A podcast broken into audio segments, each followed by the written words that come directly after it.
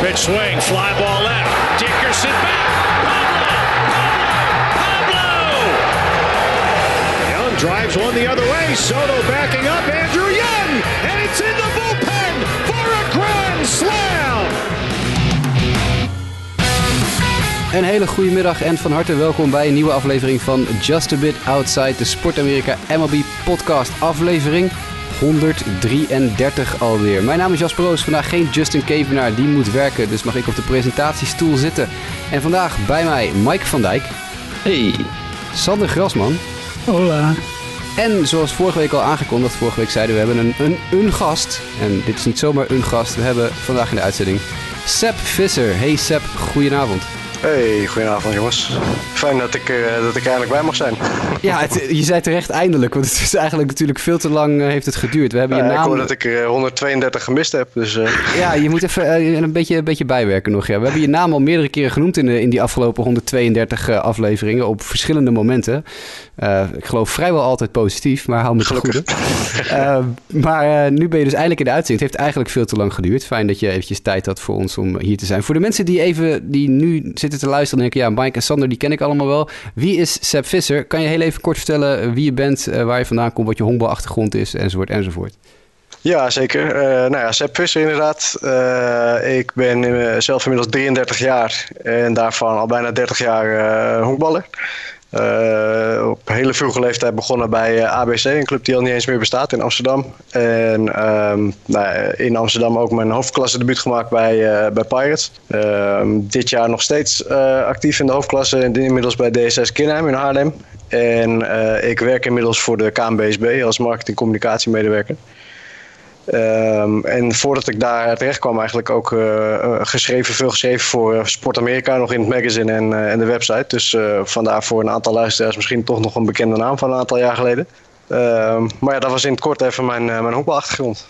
Ja, daar kennen wij jou, jou natuurlijk ook van. Hè? Dat, uh, wij zijn, uh, toen ik bij Sport Amerika kwam, zat jij nog net, dat was jouw laatste staartje volgens mij. Toen was je of net weg, of je bent er nog net een paar weken geweest en toen Ja, we hebben even samen in de app gezeten in ieder geval volgens mij. Precies, maar ja. Dat, ik weet niet dat... of ik toen nog heel, heel actief was. Vanwege werk uh, lukte dat niet echt meer. Nee, dat klopt ja. Je natuurlijk met al je werk voor Team Kingdom en zo was je regelmatig de hort op. Yes. Maar we hebben elkaar onder andere in, in Londen tijdens de Londen Series, daar was Sander ook bij en Justin ja. natuurlijk ook, hebben wij een paar dagen de boel een, beetje ervaring kunnen... was dat. Ja, dat was een mooie ervaring. Hè? Ja, dat, uh, dat vonden wij ook wel. Was, uh, was leuk. dus vandaar dat wij eigenlijk uh, ja, door de jaren heen contact hebben gehouden. En ja, hoog tijd dat je een keer bij ons in de show komt. En we gaan praten over de afgelopen week in Major League Baseball. En als we dan natuurlijk beginnen, kunnen we met één ding beginnen. En dat is de no-hitter van Carlos Rodon. 3 and 2. Rodon.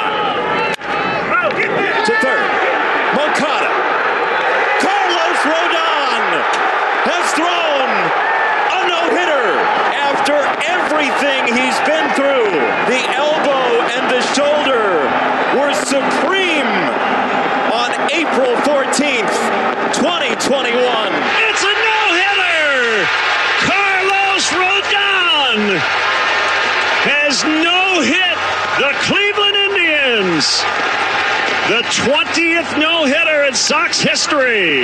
Por el tercera base, la tiene Moncada, el tiro a primera, se acabó el juego. Juego sin hit ni carreras para Carlos Rodón. En nueve maravillosas entradas le rompieron el juego perfecto con el pelotazo. Y los Media Blancas están de fiesta en el centro del diamante. Que espectacular trabajo del zurdo Carlos Rodón. Juego sin hit ni carreras. Ja, dat waren achter elkaar Jason Benetti van NBC Sports Chicago, Len Casper van ESPN 1000. Gek is dat, hè? Om Len Casper, de jarenlange broadcaster van de Cubs, dan te horen als uh, stem bij de White Sox. Maar ik, uh, ik uh, vind het wel prima. En als laatste ook nog even voor de gein erin geplakt. Hector Molina van het Spaanstalige radiostation van de Chicago White Sox. Want die doen ook alles in het Spaans. Ja jongens, de Carlos Rodon no-hitter. Een bijna perfect game. Met één uit in de negende inning gooit hij Robert Perez op zijn teen. Mike, wij spraken elkaar voor de uitzending al even. Jij zei dat je daar wel iets over wilde zeggen. Dus ik zou zeggen, beginnen we daar even mee. Wat vind je van de, de, de toe ball van Robert Perez? Oeh ja, misschien dat je positief wil beginnen. Dat we eerst al die andere dingen moeten zeggen. Want uh, ja, ik, ik, wat mij opviel aan dit moment was vooral dat uh, Carlos Rodon zei dan van... Hij, hij, riep wat naar deze speler. Jij weet misschien precies wat hij heeft geroepen. maar het viel mij op dat hij... Tenminste, de, de, de commentator wekte de indruk dat hij zei van... Ah, had je daar niet soort van kunnen faken of iets dergelijks? En toen dacht ik wel van ja... Weet je, je moet het wel. Het is niet dat een no-hitter of een, een perfect game je schoenen. Nou ja, je schoenen in wordt geworpen klinkt ook weer zo uh, bijzonder. Maar nee, je moet de perfect game wel verdienen. En dit, ja, de pitch was gewoon off. En die kwam gewoon echt op zijn schoen. Het is niet dat hij zeg maar instapt op die bal of iets dergelijks op een manier dat hij bewust contact wil maken, vond ik ten opzichte van. Uh, het was geen Michael Comforto of iets dergelijks. Dus ik, ik vond wel van ja, ik, ik kon hier niet van maken dat ik zoiets had van, nou ja, weet je, uh, doe dan je best om uit de weg te gaan of zo. Het, hij, hij, maakte gewoon een fout in deze, in deze worp. Was mijn ja, mening. nee, dat, dat klopt hoor. Roberto Perez, de, ik zei Robert Perez, maar het is natuurlijk Roberto Perez. John Boy heeft inmiddels zo'n analyse gedaan van deze no-hitter en van de hele laatste inning. Dat is wel de moeite waard voor de mensen die John Boy nog niet gezien hebben. Even op YouTube opzoeken. Uh, heel goede liplezer natuurlijk, hè? John Boy, dat weten we allemaal. Die heeft even uitgevogeld wat er allemaal gezegd is. Rodon zei na de wedstrijd ook, nee hoor, ik heb niks tegen Perez gezegd. Ik zei gewoon tegen hem, heb ik je geraakt? En hij zei ja. Ik zei oké, nou, dan gaan we door. Hij dubbelcheckte het gewoon even met hem. Heb ik je inderdaad geraakt? Nou ja, oké, dan gaan we verder. Ja. Uh, Rodon zei ook, ik had hetzelfde gedaan als ik in zijn schoenen stond. Dus uh, wat dat betreft is er uh, geen, geen centje pijn. Maar Seb, dit is natuurlijk wel, als je dan kijkt naar bijna een perfect game. uiteindelijk eindig je met een no-hitter. Ik denk dat het, als, dat het niet een troostprijs of zo voor deze jongen is. Nee, nee, zeker niet. Dit is natuurlijk gewoon een super gaaf. Uh, zeker, zeker na, de, na de carrière die hij tot nu toe heeft gehad. Hè. Was een hele groot, uh, nou, dat hoef ik jou niet te vertellen, maar heel groot talent. Uh, heeft het nog niet echt waar kunnen maken. En dan is dit wel het moment dat het, dat het lukt. En of het dan een no-hitter of een perfect game is. Ja, tuurlijk. Als je het hem over, over een paar dagen vraagt, zal hij zeggen: Ja, tuurlijk was het fijn geweest om een perfect game te gooien. Maar die no-hitter die staat in ieder geval. Wat, wat viel jou op, uh, Sander, aan, uh, aan het, het, pitchen van Rodon? Uh, ik neem aan dat je, we hebben het vaak over gehad. De laatste jaren hebben we wel eens wedstrijden zitten kijken waar Rodon in gooit. Wat viel je op aan hem in deze wedstrijd? Nou ja, ik, ik vond wat ik meest me herinner is ook het, het rustige interview achteraf. Ik weet niet of jullie dat hebben gezien, maar ja.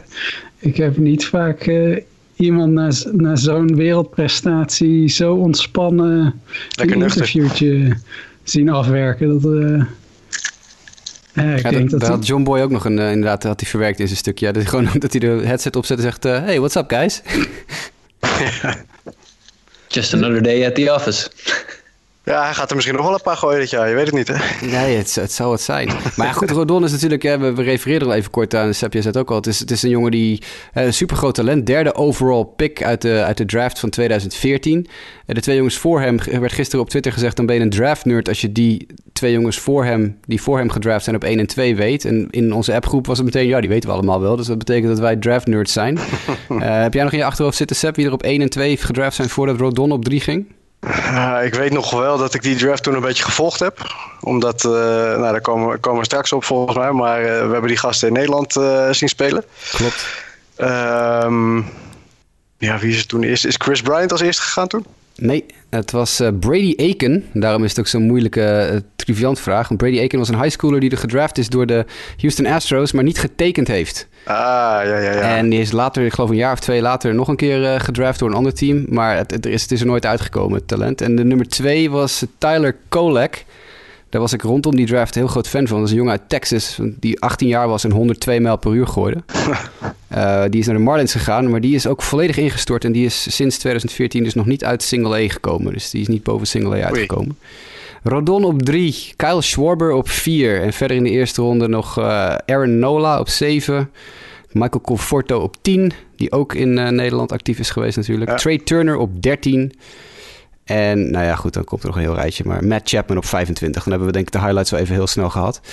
Um, voor Rodon is het een, denk ik, niet alleen, ja, het is sowieso wereldprestatie, maar er werd al even aan gerefereerd. Zwaar geblesseerd geweest, uh, veel problemen gehad. Tommy John operatie gehad, schouderoperatie gehad, rugblessure gehad. Vorig jaar volledig ingestort in de wildcard wedstrijd tegen de Oakland Athletics. Werd eigenlijk min of meer verantwoordelijk gehouden voor het feit dat de White Sox uitgeschakeld werden door de fans. Omdat hij gewoon echt geen slagbal kon gooien. Vervolgens genon-tenderd in het offseason. Door de White Sox geen contract aangeboden gekregen. Maar de GM zei wel direct toen het gebeurde, toen het bekend werd. Toen, nou, we, gaan wel, we blijven in contact met het kamp van Carlos. Want we willen als even kan hem terugbrengen. Maar dan wel iets goedkoper. Uiteindelijk is het ook gelukt. Januari een eenjarige deal voor 3 miljoen dollar. Nou, dat heeft hij dik nu in twee starts al uh, terugverdiend. Want hij heeft nog uh, niks tegengekregen. Um, dus dit is voor zo'n jongen ook wel echt fantastisch. Hè? Na zoveel blessureproblemen dat je dan, ja, dat je dan terugkomt op het veld en een, een no-hitter kan gooien. Ja. Um, Seb, je noemde al eventjes hè, de, jongens die uh, in Nederland uh, actief zijn geweest. Dan refereren we natuurlijk aan de Honkbalweek. We zijn natuurlijk allemaal fanatieke Honkbalweekgangers. En we refereren ook vaak aan de Honkbalweek in deze podcast. En iedere keer als er een speler te sprake komt die ook maar een keer op de Honkbalweek heeft gestaan... wordt er altijd even gemeld, dat is een ex-Honkbalweker. dus ook Carlos Rodon. En we hebben dat roster er even bijgepakt. Uh, Seb, wat zijn jouw herinneringen nog aan die Honkbalweek met, met dat Team USA? Met die jongens die op dat roster stonden? Ja, ik, ik weet dat ik toen uh, wel heb gesproken met. Uh, ik, ik zat toen vaak op de perstribune en zat ik met, met hun persman, zeg maar. Cameron. Cameron. Ja. Ik weet niet meer wat zijn achternaam was, maar ik weet inderdaad dat die Cameron heette. Maar die, die vertelde toen ook van, ah, deze gasten, dit team, het heeft zoveel talent. Daar, daar gaan er gewoon een paar van in de eerste ronde van de draft dit jaar en de komende jaren überhaupt wat er nog, wat er nog allemaal aan zit te komen. Nou ja, dat, dat kwam ook wel uit. En je ziet gewoon, we gingen er net al even doorheen. Oh, dat het echt een belachelijk aantal uh, big leaguers heeft opgeleverd ook. Ja, het is echt een waanzinnig uh, lijstje. Marco Gonzalez eh, zagen we al even staan, Carlos Rodon. Nou, Bobby Wall heeft een beetje nog gehad. Trevor Williams, Meyamo Trevor ja. op, op Twitter. Ryan Stanek, bekende naam. Johnny Field heeft nog een kopje koffie gedronken. Nou, dan hebben we hier de, de sterren. Trey Turner, Michael Conforto. Trey Turner, teamgenoot van Carlos Rodon. Niet alleen bij Team USA, maar ook bij North Carolina State University. Dus dat zijn, uh, was ook een mooi tweetje. Hè? Sander, had jij dat tweetje nog gezien wat hij eruit stuurde? Ja, hij, uh, ten uh, gelegenheid van zijn oud-teamgenootsprestatie had hij Let's Freaking Go Los. de, zoals hij blijkbaar genoemd wordt door de vrienden getweet vanaf zijn iPhone. Dus die zat lekker te kijken en deelde zijn vreugde met al zijn volgers. Ja, teamgenoten bij Team USA en uh, bij North Carolina State. Nou, verder nog op dat, uh, dat roster Adam Frazier van de Pirates, Jose Trevino nu van de Rangers, Chris Bryan natuurlijk bij de Cubs, DJ Peterson, uh, nooit echt wat geworden. Michael Lorenzen nog, de, de two-way player van de Cincinnati Reds, die net naar de 60-day DL is, of IL is verplaatst, dus dat is dan weer jammer voor hem. En, uh, en twee jaar later, tijdens de Honkbalweek van 2014, ook weer zo'n team helemaal afgeladen met, uh, met sterren. Daar zat uh, Zach Collins tussen. En Zach Collins was nu de catcher van Carlos Rodon tijdens de no-hitter. Dit was de eerste wedstrijd die die twee samen gespeeld hebben. De jongens hebben nog nooit in wedstrijdverband samen tegelijkertijd op het veld gestaan. En die doen gelijk iets waar je normaal gesproken als catcher en pitcher jaren over doet om, het, ja, om de, die band op te, die, op te bouwen en het vertrouwen op te bouwen. Maar ja, Collins zei vanaf de derde inning heeft hij geen pitch meer afgeschud. En het was, uh, ze waren helemaal in de zone. Dus ik vind dat heel, heel knap. Dat een, een jongen als Collins, die, dit was de zestiende start als catcher in de Major League. Nog nooit in zijn leven een no-hitter gecatcht. En dan staat er een pitcher tegenover hem op wie hij nog nooit gecatcht heeft. En ze presteren een no-hitter met z'n tweeën. Dat vind ik dan toch wel weer... Uh, ja, vind ik, dat zijn van die dingen die honkbal mooi maken. Zeker. En als coach zou ik toch even laten staan ook zo voor de volgende start. Even ik, zou het, ik zou er niet aankomen, nee. ik, uh... als, als, als dit je nummer 5 starter is van je rotatie, hè? Ja, maar dat, is, dat hadden we voor dit seizoen ook niet kunnen, kunnen inschatten. Ik bedoel, Rodon was zo slecht. Gemiddelde fastballsnelheid vorig seizoen en het jaar ervoor van 91 mijl per uur. Hij heeft 42 innings gegooid sinds 2018. En gemiddeld 91 mijl per uur. En gisteren gooide hij op zijn 110e pitch van de wedstrijd... gooide hij een 99 mijl per uur fastball. Ja, hij ging steeds harder gooien ook. Hè. Hij begon veel uh, offspeed. Want hij, het was ook koud, begreep ik. ik uh, terwijl ik hem in zijn shirt zag staan zonder ondershirt. En, en de bovenste drie knoopjes open. Ook nog. Ja. Maar hij begon, uh, hij begon veel offspeed en uh, ging zijn fastball steeds harder gooien eigenlijk naarmate de wedstrijd vorderde. Dat is wel opvallend om, om te zien, want dat zie je... Nou ja, wie zie je dat doen? Verlander zie je dat Verlander, af en toe Ja, ja. Verder zie je dat eigenlijk bijna nooit. Nee, en hij zei later ook van ja, in het begin, het, het, we stonden zo ver voor, we stonden 6-0 voor. We hadden meteen zes punten gescoord, geloof ik, in de vijf in de eerste inning tegen Zach Plesac. Dus zei ja, ik, ik, ik hoefde ook niet super mijn best te doen. Want ja, ze raakten dit ook niet. Dus ik, ik was gewoon lekker uh, een beetje aan het, uh, aan het gooien. En ze sloegen het allemaal keurig op de poppetjes. Ze had ook geen strikeouts in de eerste drie of vier innings. Hm. Allemaal popflies, allemaal grond, uh, grondballen. En op een gegeven moment dacht hij na drie, vier innings van... nou oké, okay, nu kan ik wel eventjes de boel een beetje op gaan krikken. En toen is hij ineens, ik geloof dat hij zeven strikeouts gooide in de laatste vier, vijf innings. Uh, dus toen kon hij ineens een stuk harder gooien. Maar iemand die dus vorig jaar amper boven de 91 uitkwam, die nu een keer de 99 aantikt op pitch 110. Um, normaal gesproken zeg je dan, uh, dit, is, dit vertrouwen we niet. Maar dit is hetzelfde wat er gebeurd is met Lucas Giolito een paar jaar geleden. Lucas Giolito, slechtste ja. werper in de Major League in, uh, in 2018. En een, een, wintertje met Ethan Katz, nu de huidige pitchingcoach bij de White Sox, doorgebracht. En Giolito is uh, een van de zeven of acht beste pitchers in baseball ongeveer. Nou ja, Carlos Rodon heeft deze winter ook voor het eerst met Ethan Katz een winter doorgebracht. Heeft een heel andere benadering tot pitchen genomen. Veel meer met zijn benen uh, werken, veel meer met zijn onderlijf, veel minder zijn arm. En in één keer uh, staat hij 6, 7, 8 mijl per uur harder te smijten. Hm. Twintigste no-hitter van de White Sox, jongens. Ongekend ja. hoor ook. De meeste in de American League. En alleen de Dodgers hebben in de geschiedenis meer no-hitters dan de White Sox. Ja, met, met dank aan Sandy Koufax. met dank aan Sandy Koufax. Ja, haal je die weg, dan is het in één keer een heel ander verhaal. Ja. Maar ja, inderdaad, de twintigste alweer uit franchise history. Acht jaar zat er tussen de vorige en dan die van Lucas Giolito van afgelopen jaar. Nu hebben er dus twee in... Uh, was dat uh, Burley? Dat was Burley, ja. ja. Ja, Burley natuurlijk twee achter elkaar, no-hitter. En, of dat was, ik denk dat het uh, Philip Umber was trouwens. Ja, die was er ja, de, de, perfect game van Umber. Uh, dat was echt een van de raarste perfect games die ik ooit gezien heb. Ja, die strikeout aan het eind, weet je die nog op Brandon Ryan? ja. Dat was ook een hele dubieuze. Uh, ik zag Philip Umber wel terugkomen in een leuk lijstje. Ik heb nog even, uh, ik weet niet of jullie Slangs on Sports op Twitter al volgen. Sarah. Langs. Oh, Sarah Langs, jawel. Ja. ja, ja, haar Twitternaam is Slangs on Sports. En die heeft altijd superleuke feitjes. En die was van de week, had ze weer iets getwitterd over een aantal top 3 picks dat no-hitters had gegooid. En het waren er een stuk of vier in de geschiedenis van de sport. En twee daarvan waren uh, Carlos Rodon en Philip Amber. Want die is ook ooit als derde overall uh, gekozen. zou je ook niet zeggen. Dat zou je, nee, achteraf ook niet zeggen. Nee, maar, dus dat was dan weer grappig. Dus ik, ik raad zeker aan om Sarah Langs uh, te, te volgen. Er was trouwens nog wel een mooi linkje met die, met die honkbalweek. Hè? Want hij mag zijn eerste honkman ook wel, wel bedanken voor een mooie play nog. José. ja. ja. Ja, die stond ook in 2012 op Dongbroek. Ja, klopt ja. ja. Ik wou dat ik toen meer opgelet had op hem. Ook een geweldig Cubaans team trouwens, maar dat is een ander punt. 19 jaar zat er tussen de twee no-hitters van La Russa, zijn laatste en zijn ene laatste. 19 jaar.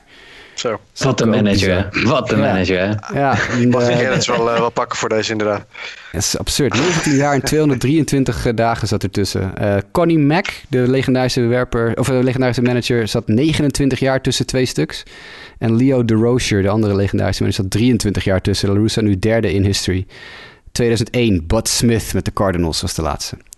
Nou, dat, dat, dat, soort feitjes krijg je dus als je Sarah Langs op Twitter volgt. Dus ik zou dat uh, absoluut uh, aanraden. Um, willen we nog iets kwijt, jongens, over de, de no-hitter van Carlos Rodon? Ik kan er nog een uur over doorpraten, maar dat uh, lijkt me niet heel interessant.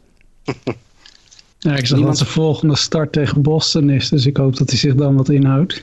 Ja, dat, ja, dat zal hij ook, hij zou ook wel zijn best moeten doen even. Want Boston is en fuego. Maar daar zullen we het zo meteen eens even uitgebreid over hebben. Want we hebben het een Yankee-fan in de show. Dus oh, ja. dan gaan we het even lekker invrijven dat Boston 9 1 is in de laatste tien of zo. uh, Los daarvan, MLB gaat experimenteren met de werpersheuvel achteruit halen. Dat gaan ze doen in de Atlantic League. Mike, praat ons bij. Wat gaat er gebeuren met de werpersheuvel? Yes, die gaat in principe uh, naar 61 feet en 6 inches in plaats van de bekende 60 feet 6 inches. Wat die eigenlijk al uh, sinds, wat is het? Uh, ik hoorde het vandaag nog in Baseball Tonight voorbij komen. 1893 zo'n beetje. Nee, volgens mij, uh, ja, het is zoiets. Maar hij is in 1948 of zo is de heuvel ook nog, hebben ze iets mee gedaan. Hoger of ja. lager gemaakt? Ja, hij is lager gemaakt. Lager, lager gemaakt, ja. ja. ja.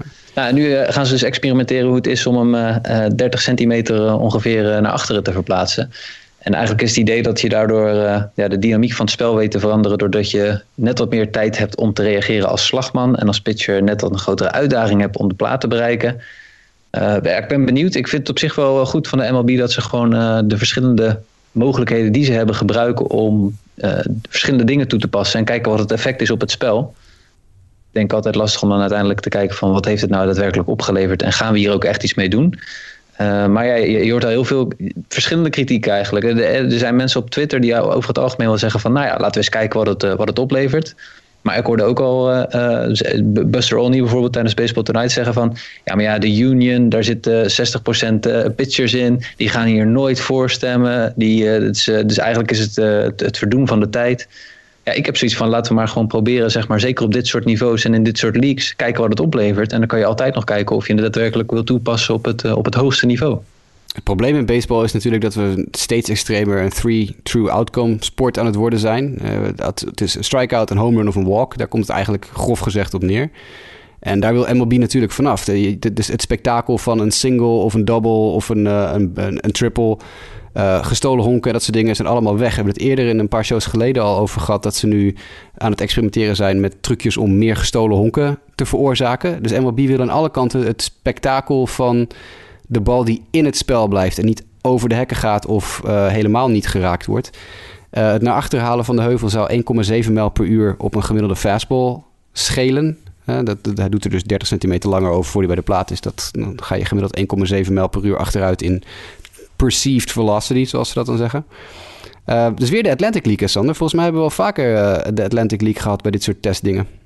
Is het niet die robot Unpak? Volgens mij ook, ja. Ja, ze, ik weet niet of, er, uh, of zij daar misschien voor openstaan. Maar het is natuurlijk een mooie gelegenheid om het op een iets lager niveau te testen. En nou, ik zag, ik las er een artikel over van wat Travis Sawchik van de MVP-machine schrijven daarvan, als ik het goed heb. Klopt. Die hadden al een beetje gekeken naar de, de mogelijke gevolgen. En dan zie je toch wel dat het, het klinkt als niet zoveel, die uh, 1,7. Maar het kan toch wel een enorme spike in average en expected batting average en slugging en zo veroorzaken. Dus nou ja, ik, ik snap wel dat ze het gaan proberen.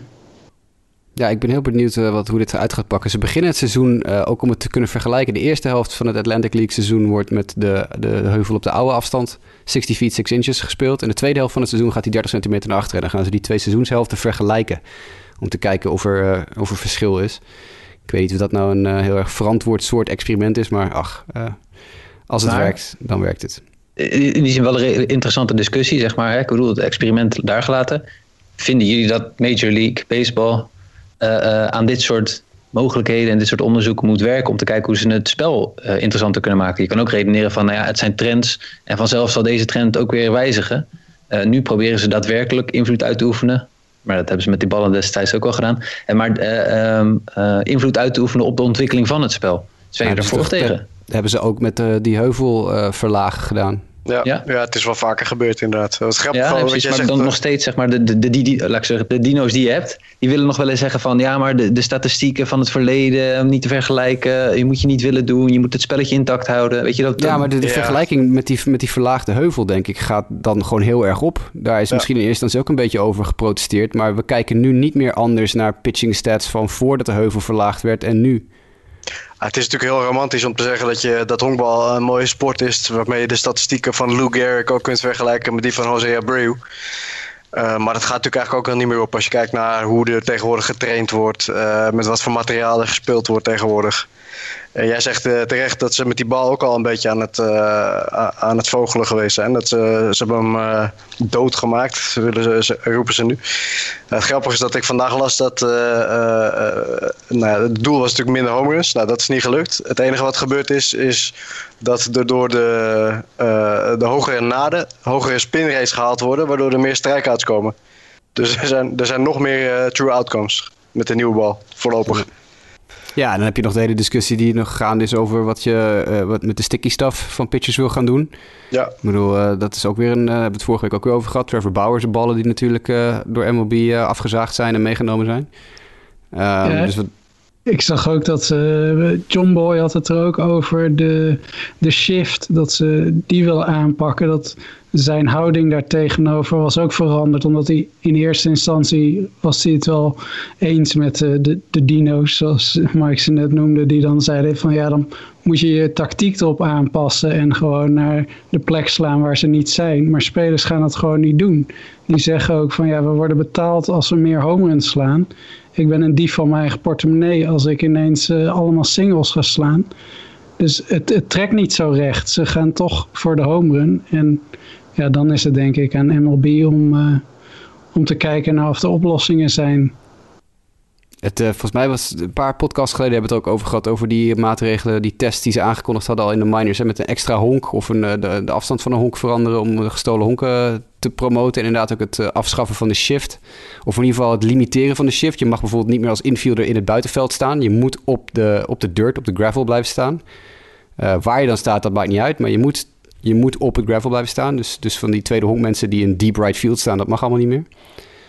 Uh, dus wat dat betreft, uh, ja, ik ben, wel, uh, ik ben wel voor van het gewoon een beetje het uitproberen. Onder Bud Selig hebben natuurlijk jarenlang echt totaal niks aan modernisering van de sport gezien. En wat Seb zegt is natuurlijk waar. Ik bedoel, de sport van 30 jaar geleden is niet vergelijkbaar met nu. Deze jongens, dat zijn allemaal, nou ja, niet allemaal topatleten, maar de meeste zijn toch wel behoorlijk wat, nou denk ik, serieuzer met hun sport bezig dan die gasten als Wade Boggs, die op één vlucht van het oosten naar het westen, uh, wat, hoeveel, 100 bier wegtankte of zo? Er zijn wel prachtige verhalen over dat soort gasten inderdaad. David Wells en, uh, en van vroeger helemaal Mickey Mantle. Tja, alleen maar, alleen maar aan het zuipen. En, en ja, die heeft natuurlijk de 86 Mets die uh, tussendoor tussen de wedstrijd, in de wedstrijd eventjes naar, uh, naar de kleedkamers liepen om of seks te hebben of even een lijntje kook te doen. Het verhaal dus van Doc Ellis en precies, ja. Tim, Tim, Raines, ja. Tim Raines die met kook in zijn achterzak in het veld stond. dus uh, dat, dat zijn ook natuurlijk jongens die op een iets andere manier met de sport omgingen dan er nu. Uh, en nu, nu heb je allemaal van die jongens die super gezond leven, die aan yoga doen, die aan uh, meditatie doen. Er lopen echt ontzettend veel jongens rond die, die in één keer allemaal mindfulness dingen doen, vooral pitchers. Dus ja, het is een andere tijd. Um, we gaan even door, jongens. Want we hebben nog een hele lange lijst met dingen. En anders dan zitten mensen eindeloos te luisteren. Yaziel Puig was weer in het nieuws even. Want ja, die is nog steeds natuurlijk zonder club. Uh, maar die heeft nu, uh, claimt nu althans, uh, dat hij bewijs heeft dat zijn, de beschuldigingen aan zijn adres van seksueel overschrijdend gedrag onjuist zijn. Uh, wat dat bewijs is, weten we nog niet. Maar Sander, wat er ook gebeurt met Yazio Puig, ook al bewijst hij tussen aanhalingstekens nu dat hij inderdaad niet seksueel overschrijdend gedrag heeft uh, tentoongespreid. Gaan we Yazio Puig ooit nog terugzien in de league? Gaat hier een team zijn handen aan willen branden? Ja, nou, hij zelf is ervan overtuigd dat, dat dit tegen hem gebruikt wordt. Dat uh, geeft hij in ieder geval aan in zijn, in zijn verweer. Dat hij verwijt de, de dame die aangifte heeft gedaan van uh, aanranding. Dat, uh, ja, dat haar aanklacht ervoor zorgt dat hij geen kans heeft gekregen deze winter om, uh, om ergens op een roster te staan. En ja, als je kijkt naar de cijfers, dan, dan ben ik geneigd om hem gelijk te geven dat het. ja, dat, dat hij op basis van zijn spel wel een plekje zou verdienen. Maar ja, het is natuurlijk niet het eerste smetje op zijn blazoen. En ja, dan, dan weet ik niet of hij, ik denk dat je ook al een aardige zak geld zijn kant op moet gooien. Of hij dan, uh, nou, zeker de Puig van 2000, uh, sinds eigenlijk, ja, volgens mij was de eerste twee seizoenen echt heel goed. Maar sinds 2015, 2016 is het toch al wel een stukje minder. Ja, dan weet ik niet of je het, uh, de moeite nog wil, wilt nemen om hem erbij te halen. Dus ja, ik vraag me af. Maar aan de andere kant, ik zag Christian Pachi is bij de Braves geblesseerd. En dan gaat er natuurlijk de geruchten, moeten we iemand uh, van binnen de organisatie halen of van buiten. En dan wordt zijn naam weer genoemd. Ik zag hem bij de Cardinals genoemd worden. Ja, er zijn allemaal teams die op zich zijn talent wel kunnen gebruiken. Dus ja, of die uh, niet nog ergens aan de bak komt als ergens de nood te zeer aan de man is. Ja, dat kan natuurlijk altijd. We gaan het zien. de slagzin van onze podcast. We gaan het zien. Ja, ja, Puig. Ik, uh, ik weet nooit zo goed uh, of hij nog wat toevoegt op dit moment op in deze fase van zijn carrière. Maar goed, uh, laten we dat even voor het is. Het, waar we wel echt nog even over gaan praten. En mensen die mij kennen weten waarom. Brent Honeywell heeft gedebuteerd. Vorige week in de podcast zeiden we al, hij is opgeroepen en hij gaat debuteren. Dat was dan na de podcast. En Mike, ik, we hebben, volgens mij hebben we allemaal gekeken. wat, wat vond je van Brent Honeywell? Ja, Nee, ik heb vooral gekeken naar de waiver van Fantasy voor hoeveel geld hij wegging. Maar ik heb dus de start niet gekeken, dat heb jij gezien. oh, ik dacht dat we met z'n allen zaten erover. Misschien was dat uh, in de fantasy groep dat er over gepraat werd. Dat ik niet gezien ik, ik weet dat we nog wel van tevoren hadden gezegd. Uh, voor afgaand aan dit seizoen hadden wij nog tijdens de draft hebben we het nog over gehad van. Oh, ik zie Honeywell staan, wel of niet. En toen zei jij nog van. Ja, nee, die jongen is veel te lang geblesseerd geweest. Dat moet je niet, uh, moet je niet aangaan. Dat weet ik nog wel. Dus dat wil ik hem laten gaan. Maar het was, het, was wat ik heb begrepen, een, uh, een zeer bemoedigende uh, eerste start voor iemand die zo lang en zoveel blessureleed heeft ge, gekend. Nou, zeer bemoedigende twee innings vooral. Hè. Hij, hij zou openen en hij heeft twee innings ja. gegooid. En is direct na de wedstrijd weer naar de alternative site geoptioned. Hij werd vervangen door Michael Waka. Sepp, heb jij die wedstrijd gekeken? Ja, ik weet dat hij, uh, hij zou eigenlijk één inning gaan, maar was zo dominant dat hij, dat hij inderdaad nog een inning mocht. En toen kwam Wakka en toen uh, hadden de Yankees opeens wel weer uh, hun knuppels gevonden, zeg maar. Ja, dus hij, heeft het, hij heeft het goed gedaan in ieder geval. Hij die... had ze aardig in de, in de zak zitten. Die Wakka, ik zie dat echt niet hoor. Wat, wat gaan de Rays hier nou mee doen? Ja, ik bedoel, ja, als Yankees-fan vind ik het wel prima dat Wakka nog innings krijgt bij de Rays. Maar ja. laten we even wel wezen, dit is toch gewoon er lopen zoveel talentvolle jongens in die Race Minor League organisatie rond. Wat doet Michael Waka hier nog? Ja, ik weet het ook niet. Uh, ze proberen het wel eens vaker, maar dat is het gast Chris Archer hebben ze het ook weer mee geprobeerd. Die heeft ook al jarenlang niks meer, uh, niks meer gepresteerd. Ja, ik weet het niet. Uh, het is denk ik gewoon een gokje en ze hopen dat het, dat het lukt zoals het, zoals het met sommige andere jongens ook gelukt is. Ehm, maar ik zie het niet. Zeker op basis van zijn laatste start of zijn laatste outing niet. Hij moet volgens mij vannacht weer. Nou, ik hou me hard vast voor hem. Ik wil namelijk heel graag... Maar goed, dat is misschien ook voor mij persoonlijk. Ik heb niks met Michael Walker al jaren niet. Ik vind het gewoon geen goede pitcher is. En ik vind wel dat Brent Honeywell en bijvoorbeeld ook Luis Patino... Of Patino moet ik eigenlijk zeggen... Uh, die overgekomen is van de Rays in de Blake Snell... Van de, van de Padres in de Blake Snell trade... Uh, dat vind ik wel echt super leuke jongens om te kijken. Dus ik heb liever dat ze Michael Waka inruilen en een Honeywell definitief uh, in de rotation plaatsen. Of, of Patino oproepen, die ook al bij de Padres kort aan de majors heeft geroken. Ja, vanuit de boepen. Als het zo doorgaat, kan het nooit lang meer duren, denk ik. Maar ik weet niet wat hij wat gekregen heeft aan uh, contract, uh, Waka. Dat zou ik je ook niet kunnen vertellen, maar wij, zoals wij vaker doen in deze podcast, dat kunnen we heel snel googlen.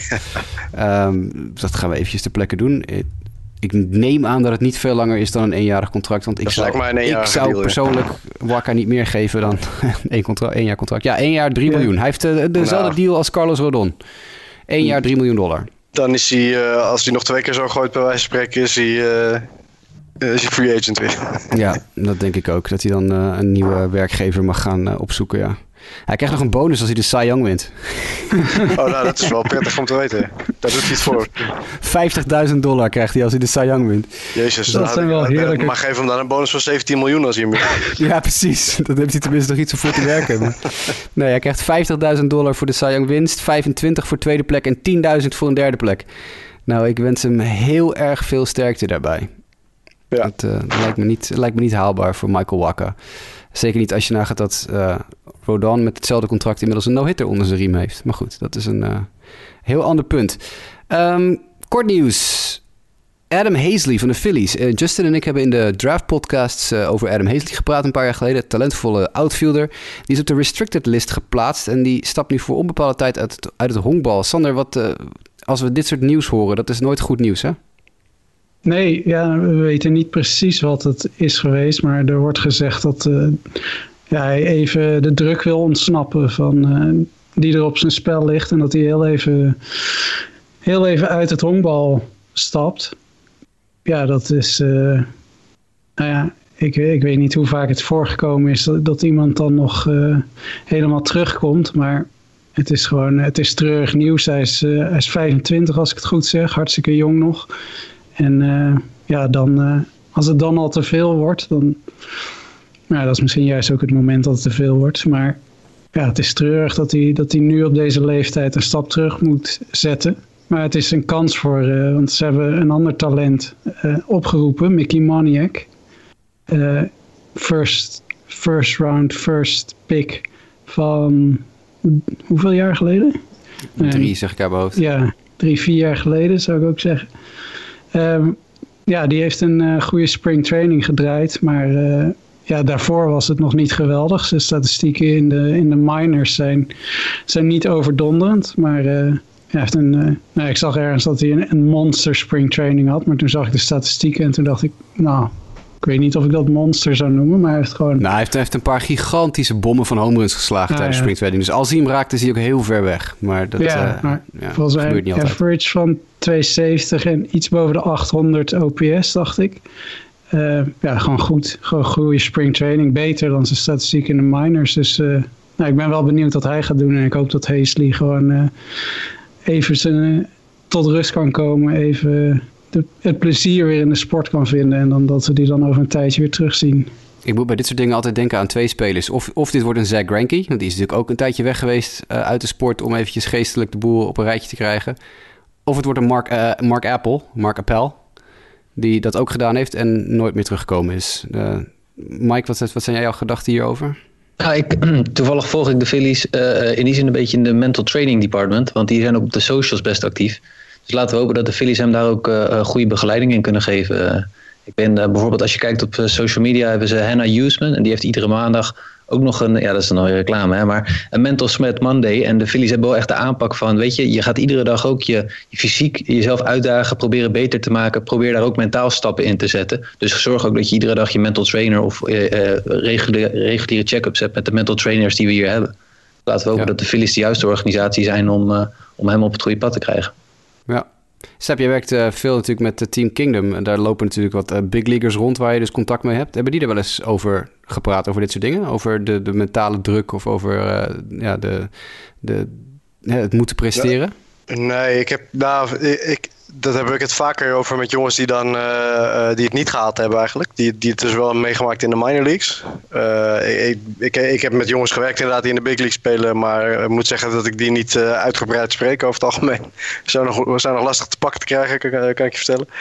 Maar je, ja, je, je hoort wel dat, dat het zwaar is. Zeker in de minors echt een, echt een grind. Er wordt heel veel van je verwacht, heel veel van je geëist.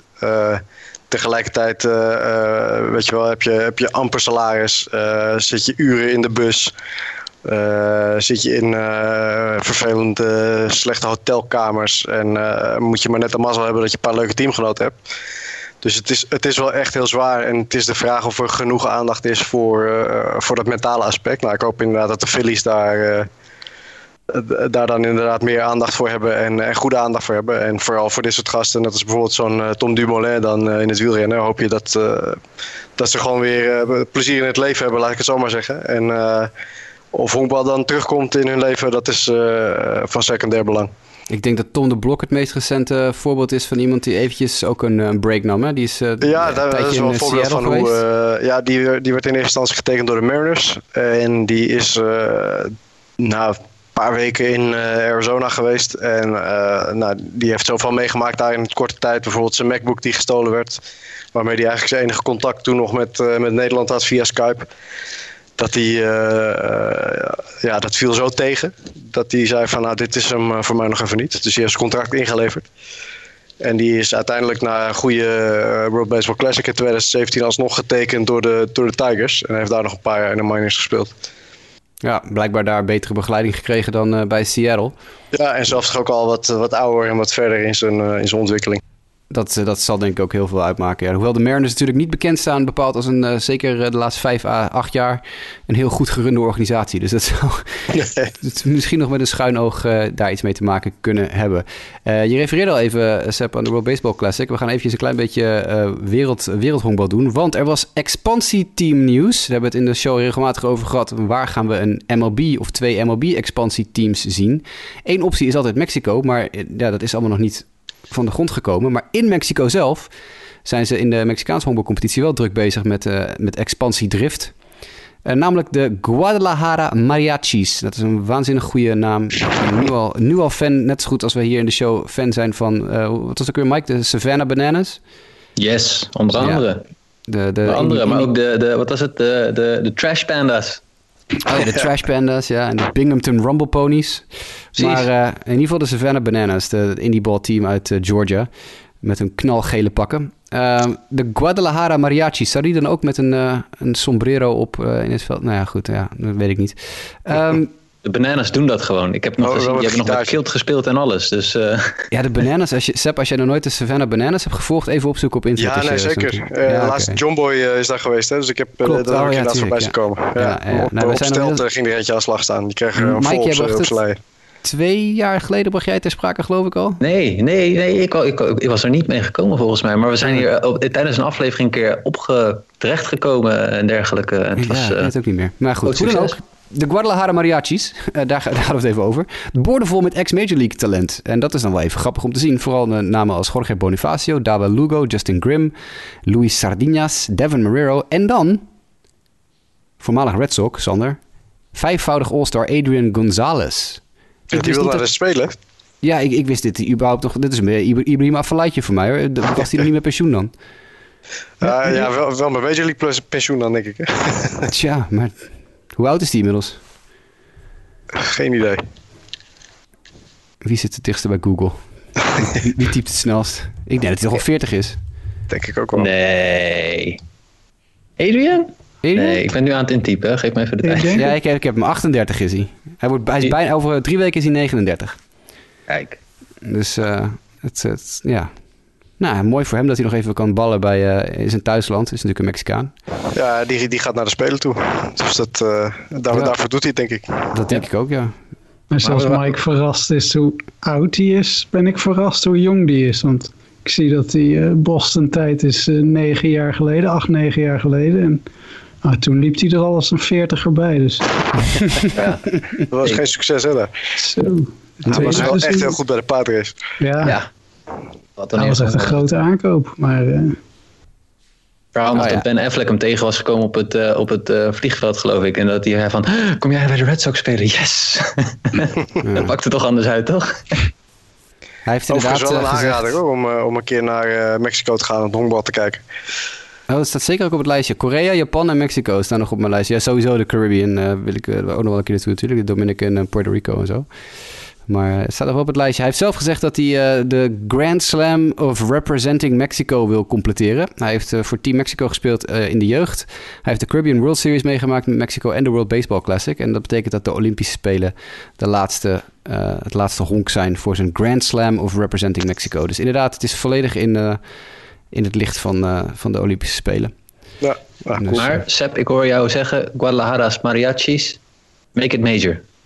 Make it major, zeker weten. Ja, nee, ik, ben, ik ben voor. Het is volgens mij eindeloos eh, marketable. De- qua marketingmogelijkheden heb je voor de mariachis Ja. natuurlijk. eh.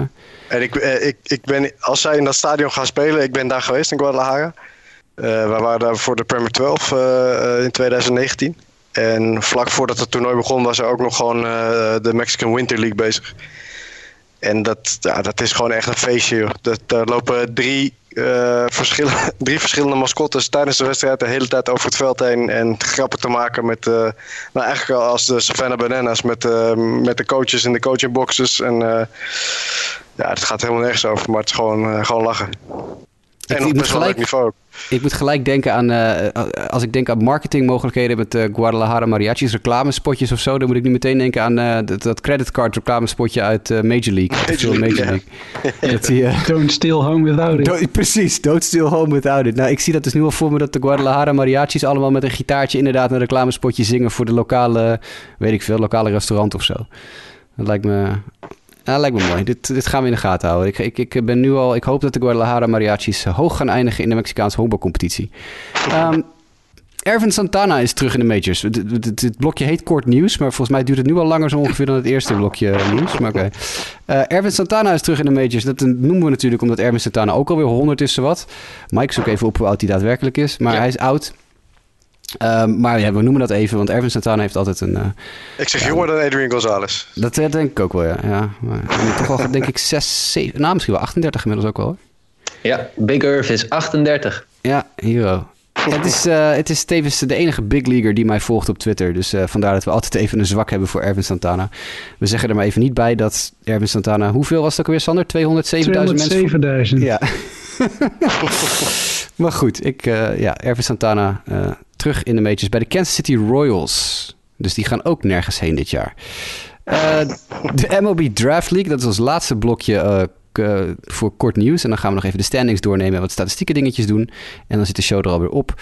Ehm, de MLB Draft League. We hebben het een paar afleveringen geleden over de Draft League gehad. Dat er dus een soort NFL Combine, maar dan voor Major Leaguers, eh, voor, voor Major League talent komt. Jongens die uit college komen, die zichzelf in de kijker willen spelen voor in de buurt van de draft. Normaal gesproken ga je dan in de Cape Cod League in een, eh, een off-season of zo even een beetje spelen.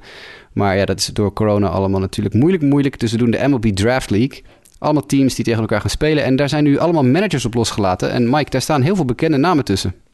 Ja, wat te denken van eh, Coco Crisp. Je kent hem niet nog. eh uit Red Sox. Eh, Billy Horton, ook nog wel bekende minor league coach. En Derek May. En Jeff Mento. Delwin Young. En Jed Jurko. Ja, vooral namen. Jurko is opvallend. Want wij dachten allemaal toen we het net door zaten te nemen dat hij nog speelde. Maar blijkbaar dit jaar niet. Ja, nee. Misschien dat hij nog ergens opduikt, net als uh, Yashio. Ja. Jeff Mento is ook nog een naam die mij ergens vaag iets, iets doet. Ik weet niet meer, was het, was het een catcher?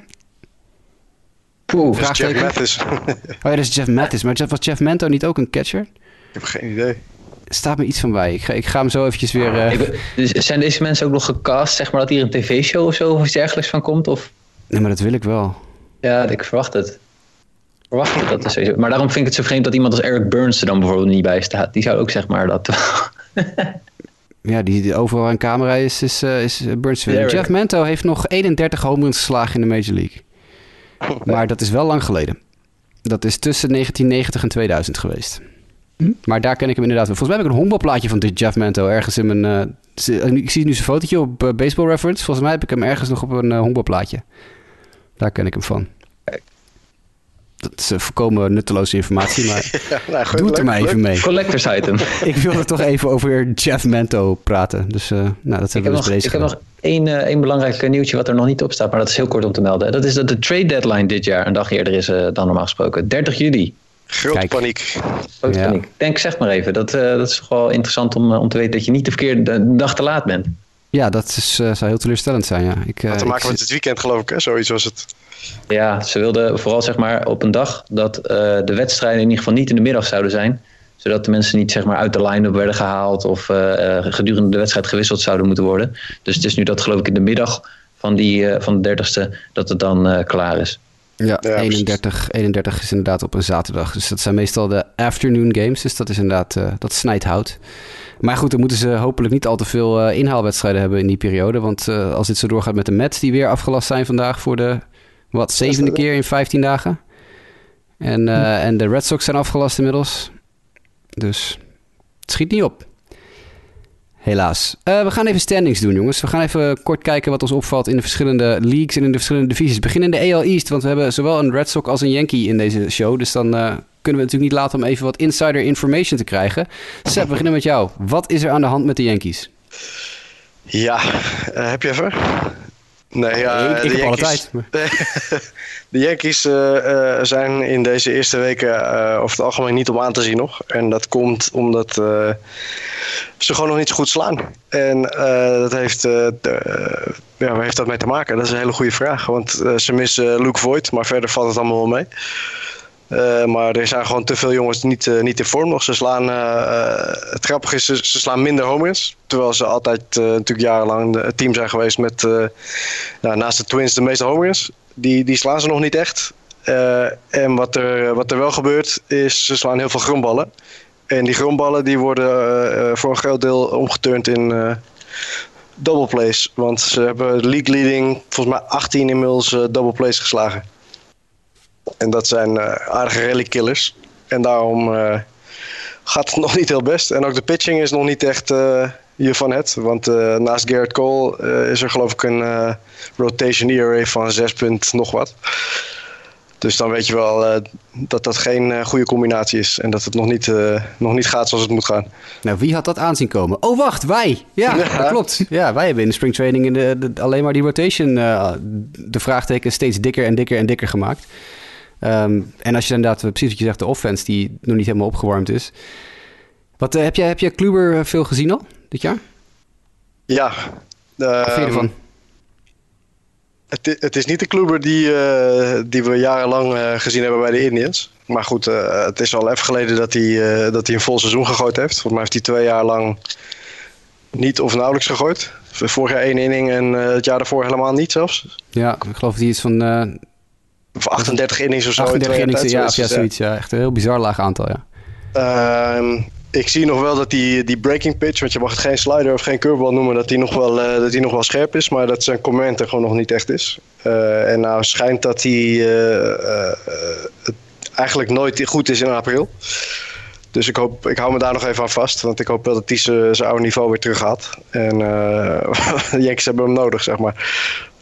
Ik denk dat we even moeten duidelijk maken dat jij niet naar onze show luistert normaal gesproken. Tenminste, niet, eh, volgens mij niet een wekelijkse luisteraar bent. Eh, Dit niet is- wekelijks, nee. nee. Nee, dit is, dit is inderdaad letterlijk onze analyse van eh, een week geleden of zo, of twee weken geleden geweest over Kluber. Dus ik ben ontzettend blij dat wij blijkbaar niet uit onze nek kletsen.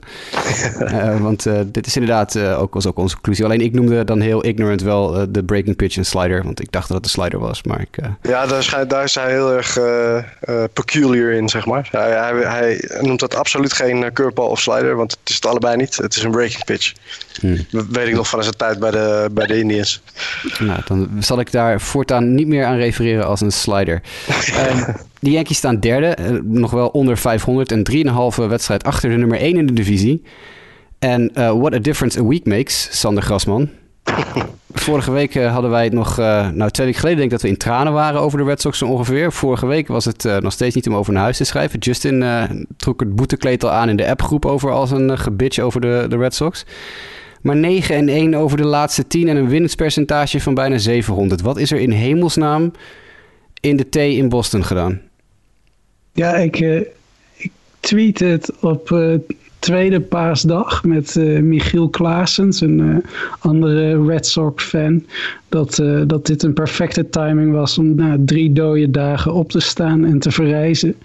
En ik heb niet gedurfd daar iets aan toe te voegen om niet te jinxen, maar deed het een paar dagen wel geleden wel. Maar uh, gelukkig hebben we daarna nog wel een paar keer gewonnen. Dus het lag niet aan mij dat we gisteren hebben verloren van de, van de Twins. Maar uh, ja, het is ongelooflijk. De, de eerste serie tegen Baltimore was echt gruwelijk lelijk.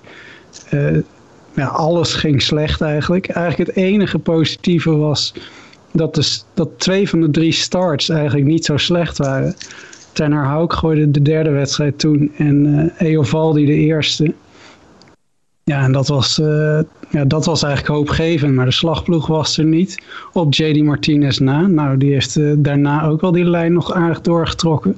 Maar de, de starting pitching is tot nu toe ja, boven verwachting. Maar ze zijn nu ook nog fit. Dat is bij Eovaldi natuurlijk heel erg uh, de vraag in hoeverre die dat blijft.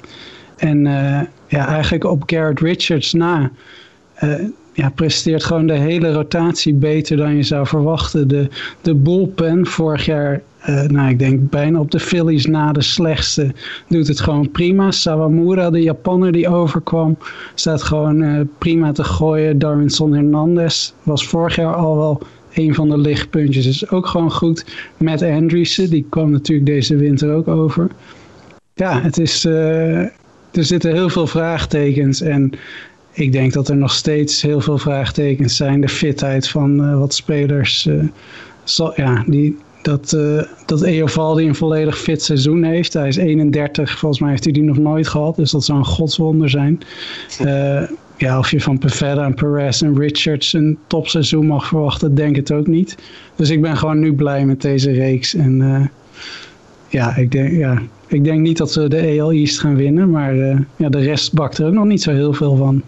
Nee, die kunnen we opschrijven hoor. Hij denkt niet dat, we de, dat ze de ELI's gaan winnen. Ik ben, uh, die, schrijf hem op. In, in de pocket, in de pocket. Nou, volgens mij hebben we allemaal bij de, bij de preview shows uh, Boston niet bepaald uh, bovenaan gezet. um, Toronto doet het wel uh, geinig hè Mike? Ondanks dat er natuurlijk best wel veel... Echt, nou best wel veel is eigenlijk nog een understatement. Want dat halve team dat ligt, dat hangt aan de waslijn. Maar... Um, de enige die wel fit blijft is ongeveer Vladimir Guerrero. En die had in het verleden nog wel eens wat problemen. Dus dat verhaal over dat hij zoveel gewicht kwijt was... en daardoor fitter zou blijven, is tot nu toe wel waar. Die staat aardig uit een beuk ook. Precies, en sterker nog, uh, je, ziet hem zelfs, uh, je ziet zelfs atletisch vermogen op het eerste honk af en toe. Als je Vladimir Guerrero highlights bekijkt. Split, beste, zie ja. de split maken af en toe. Ja, het, hij, loopt, uh, hij, springt, vliegt en, en ik moet zeggen, ja, aan slag, af en toe komt er een bal voorbij. Dan, dan denk ik echt weer alsof zijn vader aan slag staat. Hoe die hem weet te raken, weet je niet. Maar het is, het is, het is een genot, het ziet er goed uit. Ja. Ja, het is echt. Uh, het team is, is. Nou ja, het is waanzinnig. Ik denk niet dat, dat er een team is in baseball dat op dit moment zo verschrikkelijk veel spelers op IL heeft of langdurig uitgeschakeld. Van de week weer Springer een paar dagen gepusht. Zijn debuut is nu al naar 28 april of zo. Is de MIC-datum nu al, geloof ik. Is weer een paar dagen later dan gepland. Dus dit, uh, wat dat betreft gaat het niet goed in Toronto. Maar ze blijven redelijk in het spoor van de Red Sox. En hebben zich nog wel boven de Yankees gewurmd. Ik zie wel dat in de AL East alle teams op dit moment een losing streak hebben. Uh, Boston en Toronto één verloren. De Yankees en Baltimore twee op rij. En Tampa Bay, dat een beetje aan het instorten is, uh, drie op rij. Uh, gaan we wel, heel kort, ja? Marcus Simeon waren we best sceptisch over van het begin van het seizoen, voorafgaand aan het seizoen. Speelt best goed in Toronto. Is denk ik het anker daar zo'n beetje nu. Ja, dat we niet gedacht. nee. Nee, we komen nog terug op de Blue Jays blessures in het blessureblokje. Dus dan kan, uh, kunnen we daar nog eventjes wat over zeggen. De AL Central. Nou ja, wat valt daarop? Dat is de wereld op zijn kop. Hè? De Minnesota Twins favoriet voor de, een van de favorieten voor de, voor de, de Central titel onderaan. Kansas City Royals bovenaan. ja, wat moeten we hier nou weer mee? Ja, niks. IJzeren stilte. nou ja, het is, we zijn een week bezig, joh. Lekker, lekker boeiend die standings eigenlijk, toch? Nee, maar het is gewoon leuk om even een beetje te, te overreacten. We noemen dat vorige week noemen we dat overreaction theater. Het is gewoon even leuk om het eh even een beetje te Precies. kijken van eh, hoe het zich ontwikkelt. Eh, ik verwacht niet dat Kansas City eh, bovenop, eh, bovenaan blijft staan heel lang. Nee, dat, eh, Nou, jij concludeerde net al dat ze nergens naartoe gaat. Dus, eh, nee, nee Nou, Sander en ik hadden ook nog eh, een appje over en weer. Dat, kijk, Kansas City is va- vaak van de, van, de, van de zeven dagen in de week is het eh, misschien één keer per week het aangluren waard. Maar Brady Singer, Sander, die, eh, die, die had een hele goede start, hè? Ja, en die zat veilig bij mij op het bankje in mijn Fantasy eh, League team. Dus dat, eh, Nee, je hebt hem tenminste in- nog. Ik heb hem gedropt in een andere league van de week. ja, zijn eerste start was, eh, was, was pijnlijk. Maar ik denk, nou, ik hou hem nu even aan de kant. Hij moest tegen de Angels. Dus ik denk, nou, Trout en Otani lust hem rauw. Maar ja, was goed. Ja, dat, maar de, de Royals gaan deze divisie nooit winnen. Nee, dat lijkt me ook niet, nee. Nee, en dan eh, natuurlijk eh, de Cleveland Indians op plek 2... die net eh geno-hit zijn van de week. En de White Sox op plek 3... met het ene hoogste run differential in de American League. De Red Sox hebben het hoogste met plus 23. De White Sox zijn tweede met plus 16. En dat is best verbazingwekkend als je ziet hoe ijs en ijskoud die offense is geweest de laatste twee weken. Ijs en ijskoud, jongens. Geloof me echt. Als je een keer eh, een koud drankje wil hebben, moet je hem even op je tv zetten als de White Sox spelen. Want het is eh, echt waanzinnig. Maar goed, toch nog steeds een run differential van plus 16. Detroit op plek 4, Minnesota op plek 5. De AL West, Seattle bovenaan. Hadden we ook allemaal aanzien komen natuurlijk, hè? Eh, zeker, ja, tuurlijk. Nee, eh, geweldig. De, de, de, precies. eh, jij- jij wilde nog zeggen Ty France. Ik wilde ook nog even zeggen eh, Resurgence of Mitch Haniger. Maar laten we Ty France er even bij pakken. Nou ja, Ty France is een jongen die in de minor league altijd echt de, de boel echt helemaal aan gort heeft gebeukt. In zijn laatste volledige minor league seizoen, we noemden hem ook volgens mij ook eventjes tijdens de preview shows, sloeg hij eh, wat 428 met eh 40 home runs of zo. Toen zei ik nog erbij, dat is de PCL, de Pacific Coast League. Dus dan moet je, moet je met een beetje korreltje zout nemen. Maar die jongen kan wel slaan en die staat er toch regelmatig een paar ballen uit te pompen nu.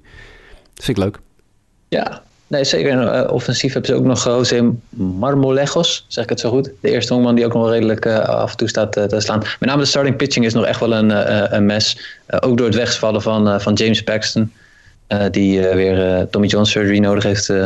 en ja, de, de, de, de bullpen. moeten we het nog hebben over de closer Rafael Montero. Hmm. Vijf save opportunities, al drie laten liggen. Ja, dat had gewoon 11 en 5, of 11 en 3, nee, 11 en 2 kunnen staan, dit team.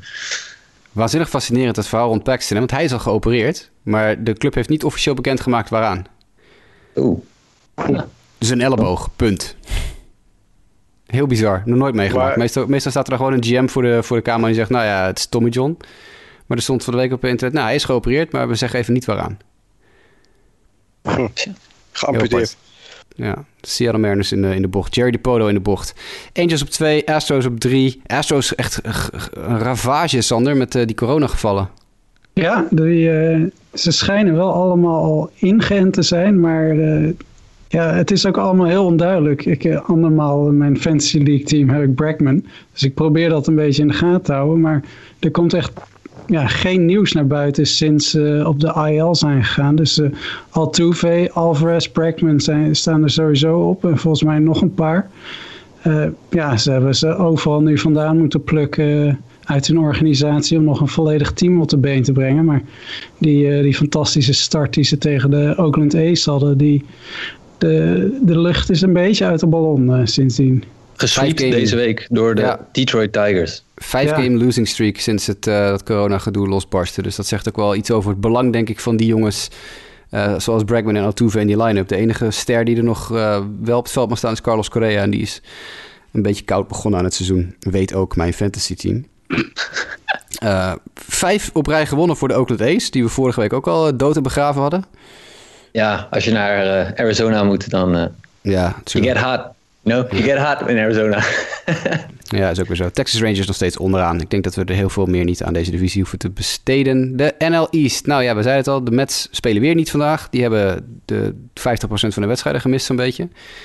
Ehm, maar de, de- ja, het grote punt is eigenlijk... Ik zei, Seb, aan het begin van het jaar in, eh, in een preview show... dat eh, ik de Washington Nationals een heel slecht team... heel oninspirerend team vond. En ik heb ze volgens mij zelfs ook onderaan in de divisie voorspeld als enige.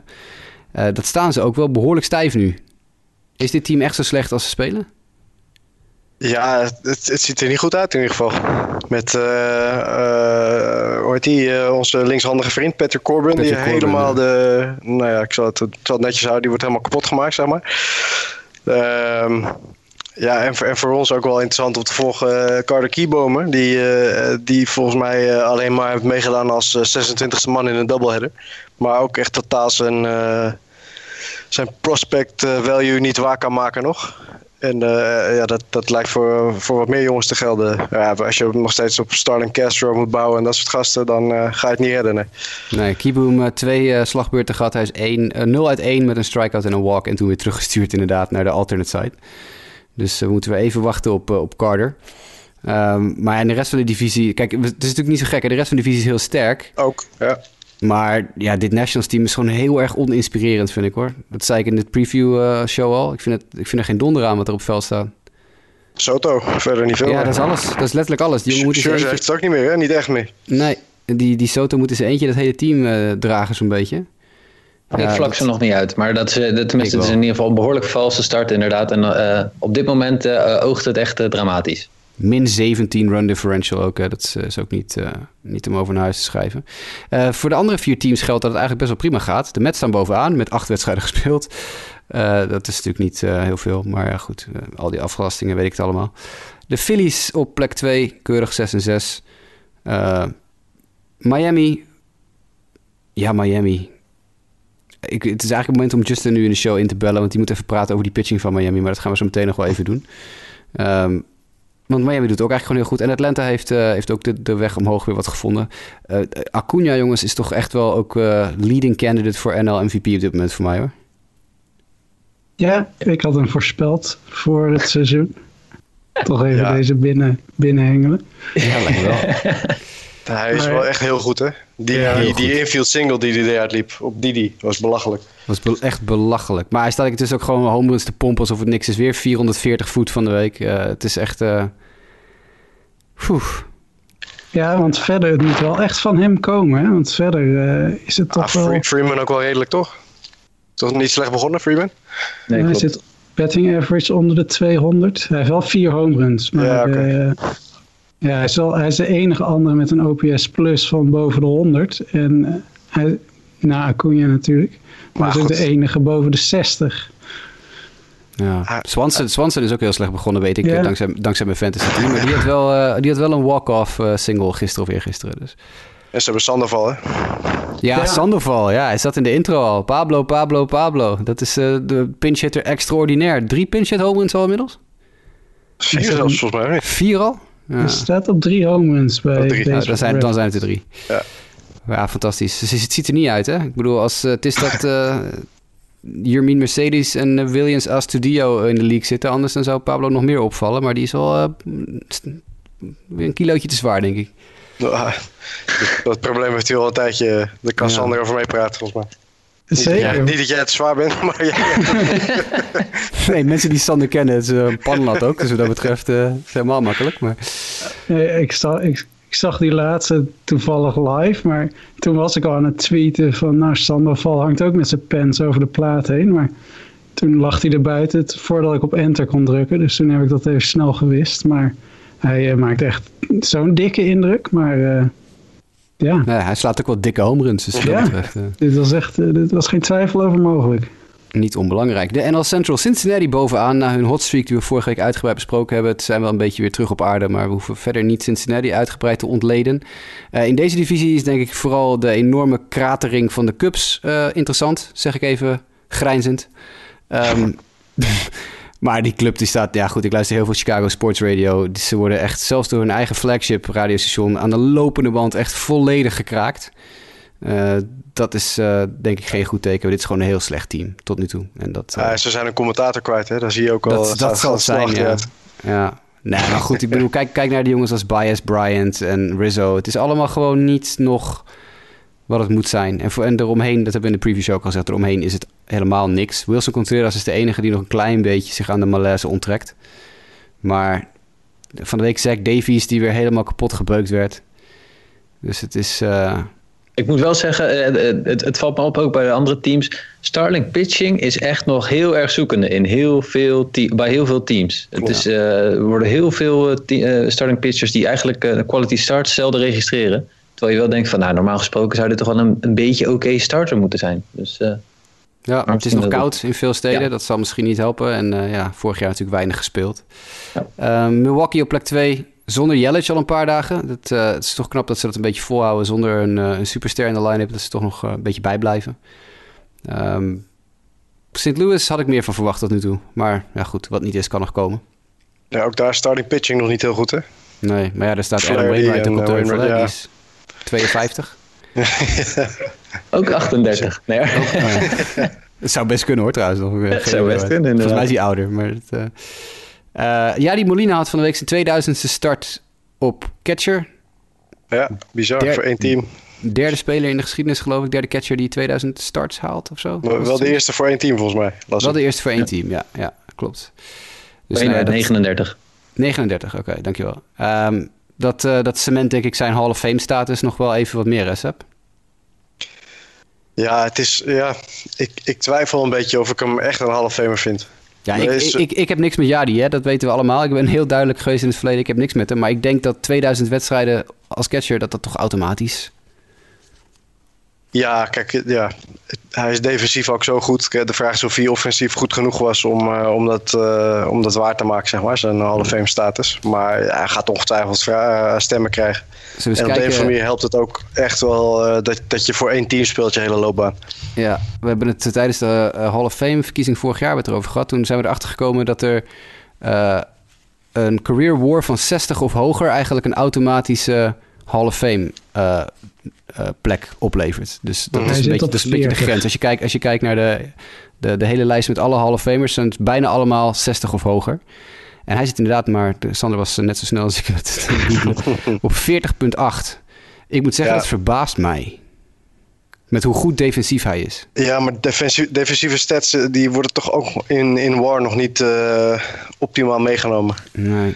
Daar zijn, daar zijn gewoon nog niet de juiste formules voor bedacht om dat echt goed te kwantificeren. Ja, toch ook alles bij elkaar. Negenvoudig All-Star, negen Gold Gloves, vier Platinum Gloves, twee World Series titels en een Silver Slugger. Ja, kijk, als hij, als hij het haalt, dan is het meer op basis van zijn naam dan van zijn prestaties. Uh... Ja, ja maar OPS plus onder de 100. In, in, in St. Louis is hij gewoon een, een, ontzettende held met ook de World Series die hij heeft gewonnen en dergelijke. En krijgt hij zijn nummer retired en alles. Dat krijgt hij sowieso. De vraag is inderdaad of hij ook nog in Cooperstown daarvoor... Uh, in aanmerking komt. Ja, ik denk dat dat een interessante case is. Hij zal geen first, uh, first ballot zijn, toch? Nee, dat denk ik ook denk niet. Ook niet nee. nee. maar het is dat, ik vind dat je toch altijd die dingen mee moet nemen. Zoals het aantal All-Star wedstrijden, Gold Gloves, uh, World Series titels als, als dragende speler binnen een team. Ja. Uh, vier Platinum Gloves gewoon alleen al. Dus dat is gewoon de beste overall defender in de hele league. Uh, niet gewoon alleen op je positie of binnen je eigen league, maar gewoon de beste in de hele league. Dat is denk ik ook wel wat waard. Ja. Dus ik uh, dit, denk dat, uh, dat hij het uiteindelijk misschien wel gaat halen. Maar inderdaad, het, het, valt mij tegen dat hij bijvoorbeeld een career OPS plus onder de 100 heeft. Dus gewoon een, een, minder dan gemiddelde speler op aanvallend gebied in zijn carrière. Ja, en dat in een tijd waarin uh, steeds meer catchers zijn die juist wel aanvallend... nou ja, steeds meer is overdreven misschien. Maar er zijn er best wel een paar die er bovenuit steken. Ja. ja, ben ik met je eens hoor. Ik zit even te zoeken naar, naar zijn fielding stats. Of ik heel even hoe, hoe ziet, oh, sorry, hoe zit Buster Posey nu qua war? Uh, Sander is vast sneller dan ik, maar ik ga proberen in het donker. Maar dat zijn denk ik wel, maar misschien vergeet ik al iemand hè. Maar qua durability op de catching positie, hoe lang hebben we een catcher zo lang gezien uh, als, uh, als achter de thuisplaat bij één team? Nou, bij één team maakt niet zo uit, maar überhaupt dit twee decennia eigenlijk in de Major League zit. Ja. Nou, ja, dat, dat, ja, die daarin ook wel heel speciaal is. Ja, oké, okay, ja. Positie op 41,7 war. Ook niet veel. Ook niet veel. Wel een 128 OPS Career Plus. Uh, OPS Plus in zijn career. Dus dat is wel echt een heel goede slagman ook. En die is natuurlijk uh, defensief weer veel minder. Hij heeft tussen aanhalingstekens maar één Gold Glove gewonnen. Tegenover de ja, negen van Jadi. Nou is natuurlijk de Gold Glove is ook niet uh, altijd iets waar je een, als maatstaf moet nemen. Want we hebben, weten allemaal dat op, heel vaak op naam ook nog een speler dan automatisch maar weer een Gold Glove krijgt. Ik noem geen namen. Derek Jeter. maar ehm, los daarvan. Geweldig speler. Slechtste verdedigende kortstop uit de geschiedenis van de sport. Maar, Rookie of the Year heeft uh, Posey ook nog gewonnen. Dus dat is ook nog wel even een kleine prijs. En, heb je nog een andere interessante uh, catcher om daarbij te nemen in diezelfde discussie? Is ook Joe Mauer. Vind ik ook heel fascinerend om daarover te hebben. Want los van het feit dat hij heel veel uh, eerste honk en DH heeft gespeeld in zijn carrière... Uh, vind ik ook dat Joe Mauer een beetje overrated is. Maar wel, wel iemand is... titles en een MVP misschien? Hij heeft één MVP gewonnen. En vijf Silver Sluggers en drie batting titles. Ja, is, ja, is, dat, is dat... Is dat als, ja, catcher, dat, ja. als catcher is dat wel, is dat wel uh, Hall of Fame waardig. Maar wanneer is hij van catcher afgegaan? Ja. Fulltime. In 2013 al. Ja. Nou goed, hij heeft hij negen jaar gecatcht. Dat moet toch ook wel genoeg zijn een keer, toch? Niet fulltime trouwens hoor. Hij heeft fulltime gecatcht tot 2010. Dus hij heeft zes jaar fulltime gecatcht. Maar het lastige vind ik in deze wel. Hoeveel, hoeveel spelers bekijk je nu daadwerkelijk uh, vanuit de line-up op basis van hun positie? Want heel vaak in de Hall of Fame ga je dan toch op in, in de, de overall statistieken van hoe doe je het ten opzichte van andere spelers. Ja.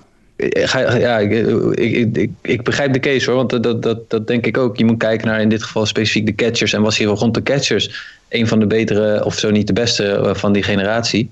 Maar toch ga je, eh, verlies je het als catcher dan toch wel vaak, denk ik, ook een Mauer. Op van uh, hoe doe je het qua statistieken ten opzichte van anderen. Joe Mauer zijn, uh, zijn 2009 seizoen was echt magistraal.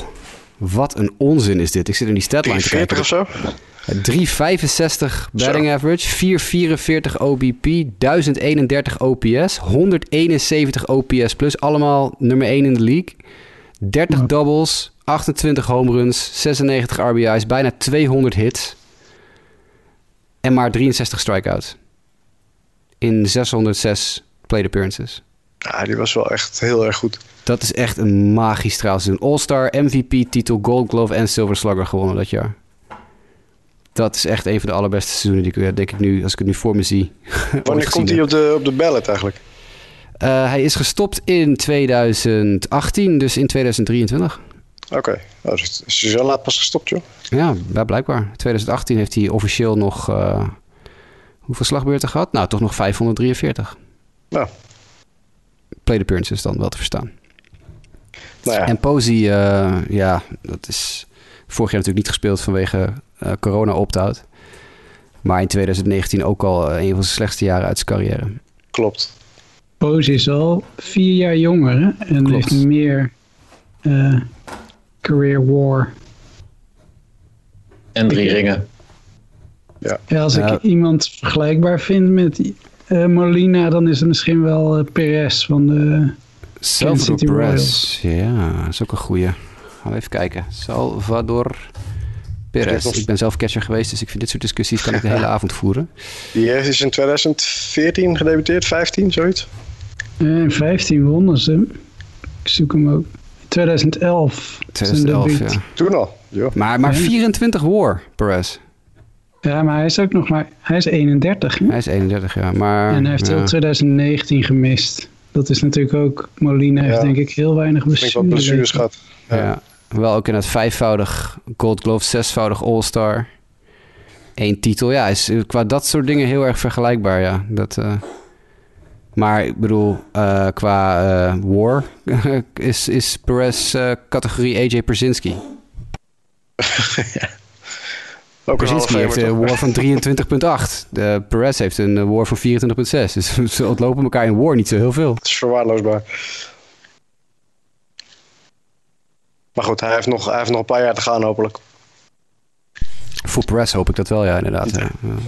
158 OPS plus voor ze, dit seizoen tot nu toe. Ja, dat was vorig jaar ook heel goed. Nou, nou, we zullen het even af moeten wachten wat er met eh, Molina gaat gebeuren dit jaar. Maar uh, hij heeft in ieder geval die, uh, die 2000 uh, potjes onder zijn riem. 2036 in totaal alweer inmiddels. Maar dan natuurlijk niet allemaal als catcher. Pittsburgh. Um, dit... Ja, inderdaad. dit uh, duurde iets langer dan ik had gepland. Maar uh, we kunnen nog één dingetje uh, even bespreken van de, de divisies. De NL West hebben we niet gehad. De enige vraag die we eigenlijk hebben is... gaan de Dodgers het record van 116 wins in een seizoen verbreken? En dan gaan ze er inderdaad 117 winnen dit jaar. Ze staan op dit moment 11 en 2. Vrij eh, eenduidig bovenaan in de, in de West. Ik denk ook dat ze dat voorlopig niet gaan, eh, gaan kwijtraken. Maar gaat het record verbroken worden, is de vraag. Nou ja, het zou goed kunnen. Ze steken wel in de divisie samen met de Padres wel echt heel ver bovenuit. En eh, ja, ik denk zelfs in de National League dat ze er toch echt wel bovenuit steken. Het verdient wel een mooier team dan de Mariners, eh, dat record eigenlijk. Vind ik ook wel, ja. Wel, was het de Mariners van uit 2000 of zo, 2001? Ja, Ja, ja, de Ichiro, eh, Ken Griffey, eh, Edgar Martinez crew. Wat op zich een mooi team was natuurlijk. Maar eh, Ja, ja, de Dodgers spreken toch meer aan dan. klopt. Ze de dat is een kwestie van smaak, denk ik. Ja. Zegt de Diamondbacks-fan in het gezelschap inderdaad even. Ja. Eh, plus 34 Ja, run differential. Hè. Tops in de majors ook voor de, de LA Dodgers. Precies, de condities zijn op zich wel heel gunstig. En dat ze in een divisie zitten die gewoon best wel beatable is. En eigenlijk gewoon, zoals Sander eigenlijk al dat al zei. Maar eigenlijk denk ik ook gewoon überhaupt de hele National League.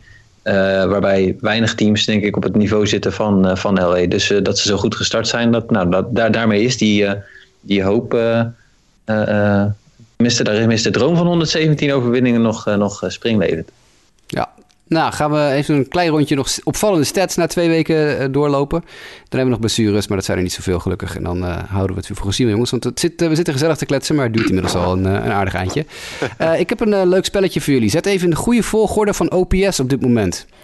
Eh, hier heb je vijf namen. Zet ze even in de goede volgorde. Mike Trout, Ronald Acuna, Justin Turner, JD Martinez en Jermin Mercedes. Wie, durft, wie durft hem aan? Ik zet Acuna op één. Iedereen Ja, mee eens?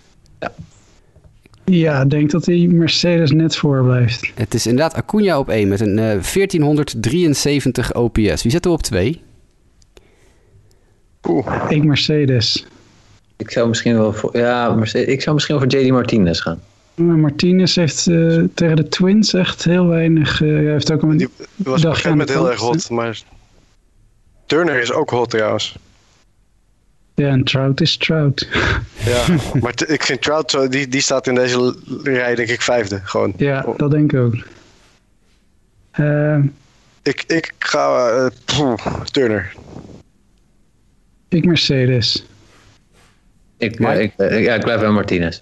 Het is inderdaad. Justin Turner, heel goed. eh Seb, Justin Turner 1321 OPS. Nummer 3? Ja, Mercedes denk ik dan toch wel. Tenminste, daar ga ik wel mee met, eh, met, met Sander. Omdat ik, de, ik heb, die, hij staat Ja, voor ongelooflijk te knappen. Ja. Jermin Mercedes inderdaad op derde. En dan plek 4 is... JD. Want JD die waar het over eens zat. eh, Ja. Trout. Ja, oké. En inderdaad Trout vijfde. Het is toch wel een apart rijtje, hè? Dat je het over jongens als... eh, Na twee, dik twee weken se- seizoen... eh natuurlijk Acuna, Turner, Martinez, Trout. Niemand is verrast. En dan staat daar ineens die mollige Dominicaan tussen. Die eh, ook weer als eerste uit de dugout was trouwens bij de, de no-hitter van Carlos Rodon. Dat is eh, vrij hilarisch. Nelson Cruz, Max Muncy, Vlad Guerrero Jr., Brandon Nimmo en Juli Gurriel maken de top 10 rond. Hm. Helaas net geen Shohei Otani, want die valt er één plekje buiten. Dat en vond ik nog even iemand van opvallend. de Haarlem statistiekje. Songbalweek 2012. Juli Gurriel, ja, Ja. klopt. Ja, inderdaad. Laten we dat vooral niet vergeten. Eh, andere opvallende dingen. Ik had een lijstje met pitchers gemaakt die het best goed staan te doen. En daar kwam Sander nog even overheen. Jongens, eh, Corbin Burns, zijn ERA Plus is 835. Wil je daar even iets over zeggen, Sander? Ja, dat is onvoorstelbaar. Is, is net boven gemiddeld toch? Net boven gemiddeld, zeg. Voor de mensen thuis die nog nooit de show gehoord hebben. Een ERA Plus van 100 en dan ben je een gemiddelde speler. Eh, Corbin Burns heeft een ERA Plus van 835. Bovengemiddeld. Zullen we maar even zeggen bovengemiddeld, ja. 30 strikeouts in 18,1 innings. Tyler Glasnow, jij zei later, Sander, dat hij zijn ERA Plus nog hoger was. Ja, volgens mij is hij zelfs boven de 850. Maar ja, die doet het ook aardig. En die Die- heb ik in mijn fantasy. Ja, dat, ik heb Corbin Burns in mijn fantasy team eh, in de league, dus dat is dan weer mooi. Glasnow 29 strikeouts in 19 innings. Shane Bieber doet ook best aardig. Niemand van ons had hem voorspeld als een eh, herhalend Cy Young winnaar dit jaar. Maar die, die kant gaat hij toch wel onderhand een beetje op. 35 strikeouts in 21,1 innings. Trevor Bauer, best goed begonnen hè, bij de Dodgers. Ja. Hij heeft, hij wel zijn beide ogen open nu of eh, doet hij het nog steeds met één oog dicht? Nee, hij heeft, hij heeft elke, elke week ook nieuwe cleats nu. Dat, is, dat helpt misschien ook wel. 29 strikeouts in 20 innings. Garrett Cole, jouw Yankee, 29 strikeouts in 18 innings. Ja, Ja. ik denk dat we dat wel verwacht hadden, toch? Ja, ja, hij moet het doen. Want eh, van de rest komt het nog niet. Nee, inderdaad. En dan eh, de top 7 wordt gesloten door Lance Lynn van de White Sox. 27 strikeouts in 19 innings. Was weer heel goed voor 6 innings eh, gisteren. En daarna was het een beetje rammelig. En Lucas Giolito, 26 in 17,2 innings. Giolito maar 17 innings gegooid pas dit seizoen. Dat is eh, niet veel, maar Cole ook pas 18. Dus dat eh, is ook niet zo'n heel grote ramp. Early Rookie of the Year, Dark Horse Favorites. Ik heb opgeschreven Jermaine Mercedes in de American League... en Trevor Rogers van de Miami Marlins in de National League. Hebben jullie nog andere kandidaten? Early Rookie of the Year, Dark Horses. Akil Badu is natuurlijk ook Ja, eh, dat is ook een goeie. in de running. Ik blijf bij mijn Tristan McKenzie. Die was goed van de week. Zijn eerste Ja. start was niet goed, maar zijn tweede was heel goed. Dat klopt. Daarom blijf ik erbij. Ik vind ook die Rodgers wel een hele goede keuze in de National League. Want die zag er echt ontzettend nasty uit. Dat was echt niet normaal, hè? De, Justin is onze eh, ja, Miami Marlins pitcher-volger altijd. Maar die heeft het ook al een tijdje over Trevor Rogers. En die heb ik toen van hem afgesnoept in fantasy. In onze, in onze expansion draft dit jaar. En daar ben ik ook wel heel blij mee, want die staat echt waanzinnig te gooien. Tegen Atlanta was het van de week, hè? Zijn laatste start. Ja, en daarvoor tegen de Mets, denk ik. Ja, het zijn toch geen misselijke offenses? Nee, Dus- nee nou, echt, echt dominant. De ene strikeout naar de ander. Heel makkelijk, heel hard gooiend. Ja, ja het, is, het is... Nog eentje toevoegend aan de lijstje. Komt Jazz Chisel nog in, in, in aanmerking voor rookie? Ja, volgens mij wel. Ja. Jazeker, ja. Maar ik weet niet of hij op dit moment goed genoeg staat te spelen om... Kijk, die, die homerun die hij eruit tomahawkt op een 100 mijl per uur... eh, Jacob de Grom een fastball boven de zon is natuurlijk indrukwekkend. Ja, dat is fantastisch. Maar hij, moet nog, hij had een mooie defensive play ook gisteren of eergisteren trouwens. Maar ja, ik, ik weet En blauw hij haar, genoeg- hè, dus dat helpt ook altijd mee. Per definitie is dat een, eh, een stem waard. Ja. Voor de rest, eh, ja, wat, wat valt er op rookiegebied nog wat tegen? Ja, ik vind eh, Ryan, Ryan Mountcastle valt een beetje tegen. Mhm. Valt mij vooral een beetje tegen, want dat is mijn dude. Eh Garrett Crochet had ik gepikt als Rookie of the Year. Gewoon puur omdat vorig jaar Devin Williams als reliever een Rookie of the Year won. Ik, nou, dan wordt het dit jaar Garrett Crochet. Die gooit ook maar 96 mijl per uur ineens in plaats van 102. Dus dat is ook een ander verhaal. Eh wat nog meer? Ja, nou ja, Hmm. positief nog de jongens van Cincinnati. De catcher Stevenson en eh, eh, India. India. India staat ook goed te spelen. Ja, Ja. zeker. En ik zag die bij de Dodgers, die Zach McKinstry er ook nog een paar uitslaan eh, deze week. Leuke meme van de week hè, over dat de hele eh NL West blij was dat eh, eindelijk Kike Hernandez weg was. En dat er nu Zach McKinstry is. Eigenlijk dezelfde soort speler die ook in één keer uit het, uit het niets allemaal rare homeruns loopt te beuken en zo. is wel mooi. Eh, tot, tot gisteravond had ik ook nog Michael Kopech gezegd als eh, Dark Horse Rookie of the Year. Want het is echt niet te raken wat die gast loopt te gooien. Maar gisteren was hij een beetje gammel tegen de Indians. Maar ja, een beetje gammel voor Kopech is nog steeds beter dan de gemiddelde. Maar het is echt... Pitching Ninja, zijn, eh, zijn Twitter-account staat op de dag dat, dat Kopech gegooid heeft. Letterlijk, het zijn soms wel negen gifs achter elkaar. Het is echt sick. Net als die, oh, die, hoe heet die closer van Indians? Emmanuel Clays. Hebben jullie die zien gooien gisteren? Kut dus, Nee. Goed. 100 mijl per uur cutter. Doei. ja, dat is echt sick. Maar dat is geen rookie, dus dat mag ik eigenlijk niet zeggen nu. Nog meer Ja, eh, met andere kandidaten? Tegenvallers zou ik ook nog Ian Anderson, heb ik ook nog wel Ja. overwogen als eh, mogelijke Rookie of the Year. Uiteindelijk niet gekozen, maar eh, die was ook niet best gisteren. Nee, Nee. dat klopt. Ja, ik, Brian Hayes, eh, onze universele pick voor Rookie of the Year in de National League, staat nog steeds op de IL. Dus dat eh, schiet ook niet op. Daar heb ik eh, meerdere fantasy teams aan opgehangen aan die jongen. En dat... eh mwah. Altijd, altijd gevaarlijk, hè, die rookies. Ja, oef, hou maar op, schuim maar uit. Over blessures gesproken. Mike, we maken hem af met het blessureblokje. Loop ze even langs. Ik heb er een stuk of 8, 9 onder elkaar staan hier. Johnny Cueto, Let's Train. Jordan Romano, Ulnar Neuritis. Dat heb, ik ook, dat heb ik ook gehad trouwens, Ulnar Neuritis. Dat is echt eh, nasty. Dat ben ik aan geopereerd toen, dus dat het voor hem ook geldt, is een seizoen voorbij. Vertel, is het schouder? Elleboog? Nee, is eh, elleboog. Dat is de, de ulner, is je, je, je UCL toch? Telefoonbotje. Je, Ja, te- nee. Je, je, je UCL is een ligament, dus een pace. Eh, Ja, de oké, ulnar- sorry. Ik bedoel, maar dat, dat is de pace die daar loopt. Bij de, ja, bij de de, Ja. ulnaris is de, de zenuw die van je schouder door je elleboog je telefoonbotje zeg maar loopt. Dus eh, als je ulnar neuritis hebt, dan heb je waarschijnlijk eh, zit die of een beetje klem of je hebt een beetje irritatie eraan. Maar de nervus ulnaris is dus die zenuw die door je elleboog loopt waar je je telefoonbotje van voelt als je hem stoot. Ik voel dus in mijn rechter elleboog mijn telefoonbotje niet meer als ik hem stoot, want ze hebben hem weggelegd. Ze hebben hem ergens anders neergelegd. Oh, nou ja, voor nu wel lekker dan. Ja, ik heb geen telefoonbotje meer, maar het, Het is, eh, het is een heel vervelende, zeurende blessure vooral. En ik, als het Romano inderdaad uh, langere tijd kost, kan het zijn seizoen zijn. In dit geval. Right. Julian Mer Merriweather van de Tampa Bay Race, die heeft een oblique Toronto Blue Jays. Blue Jays, ja. sorry. Uh, Christian Pache, Sanders mannetje, groin strain. Ja. Ja, die Rookie of the Year gaat hij niet winnen, denk ik, Sander. Nee. Max Fried, hamstring strain, dus die is mogelijk ook uh, enige tijd uh, kwijt. John Stallman. Josh. Josh. Gaan we echt, jongens. Het gaat top met namen. Lange aflevering. Lange aflevering. Anthony Rendon, uh, left groin strain. Adrian Morejon, een forearm strain. Dus dat, dat, wordt, dat... Uh, dat wordt Tommy John, denk ik trouwens. Dat is mijn voorspelling van de dag. Ik zag hem nog in spring training. Toen zag hij er nog erg uh, goed uit. het zou ook zijn tweede dat... Tommy John al zijn, volgens mij. Zeg ik even uit mijn hoofd. Starting pitchers bij de Padres hebben het zwaar. Ja. Uh, Dexter Fowler, ja, die mist de rest van het seizoen. Hij heeft een knieblessure. Dat is denk ik toch wel een, een blow. Ja, gescheurde knieband, uh, kruisband. en Dexter Fowler was een van de redenen dat ik de Angels de AL West liet winnen Zag, in mijn voorspellingen. Ja, dus precies. Niet, niet, dat hij nou de speler is die ze, hè, de ster die ze naar het volgende plan brengt. Maar het is wel een, een stabiele factor in een line-up die die line-up heel erg nodig had. Maar, Solidify, die offense. Ja, ja. de, de, met name de starting pitching laat gewoon best wel te wensen over nog uh, tot nu toe in uh, LA. Helaas ze zijn wel, niet, ja. Ze zijn niet allemaal Shohei Ohtani. Nee. Uh, en, Fernando, en, en Fernando Tatis is vandaag weer wordt hij geactiveerd van de AL. Die gaat spelen als het goed is. Of in ieder geval onderdeel zijn van het team. Als de Padres het opnemen tegen de Los Angeles Dodgers. Spannend. Ik heb vorige week al gezegd wat een ontzettend domme actie ik dit vind, maar oké. Okay. We will see. Ja, ik hoop dat hij niet gelijk weer uh, eruit popt, inderdaad. Ja, dat gaat, natuurlijk gaat dat gebeuren. Ik bedoel, hij heeft hem al drie keer eruit geklapt in de laatste vier jaar. Ja, dus, bijzondere keuze. Nou goed, ik had Shohei Otani nog bij het blessureblokje gezet. Niet omdat er iets met hem aan de hand is, maar omdat als we Tatis noemen, moeten we ook Otani noemen. De twee grootste hype-spelers van de laatste paar jaar in Major League Baseball. Dus dan hebben we onze, onze kliks weer verdiend. Mannen, het, uh, we hebben bijna anderhalf uur volgepraat. Dat is, uh, ja, ik, ik, vind het heel leuk. Ik heb het heel erg naar mijn zin gehad. Dus ik hoop, uh, ik hoop jullie ook. Ik hoop Zeker. dat de, de, de luisteraars het volgehouden hebben, deze volledige anderhalf uur. In het verleden knipte ik hem dan wel eens in tweeën, maar ik ga het gewoon niet doen. Ik ga hem gewoon in, in zijn geheel anderhalf uur.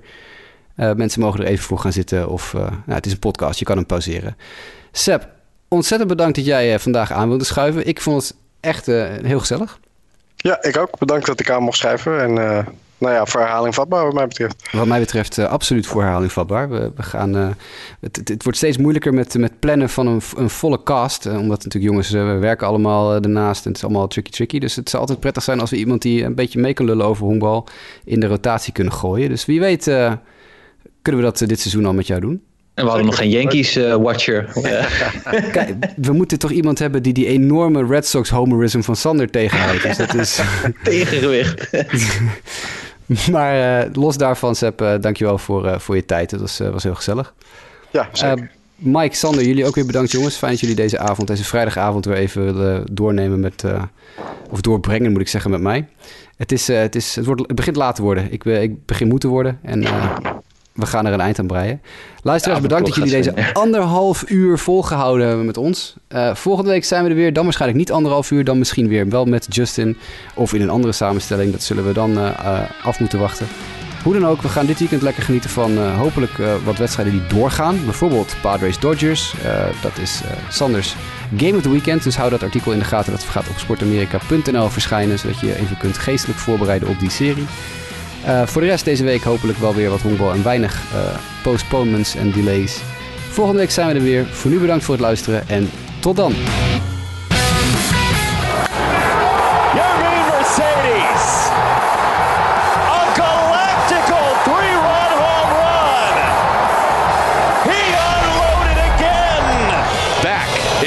And it is gone. The superstar start continues Akil Badu. It is amazing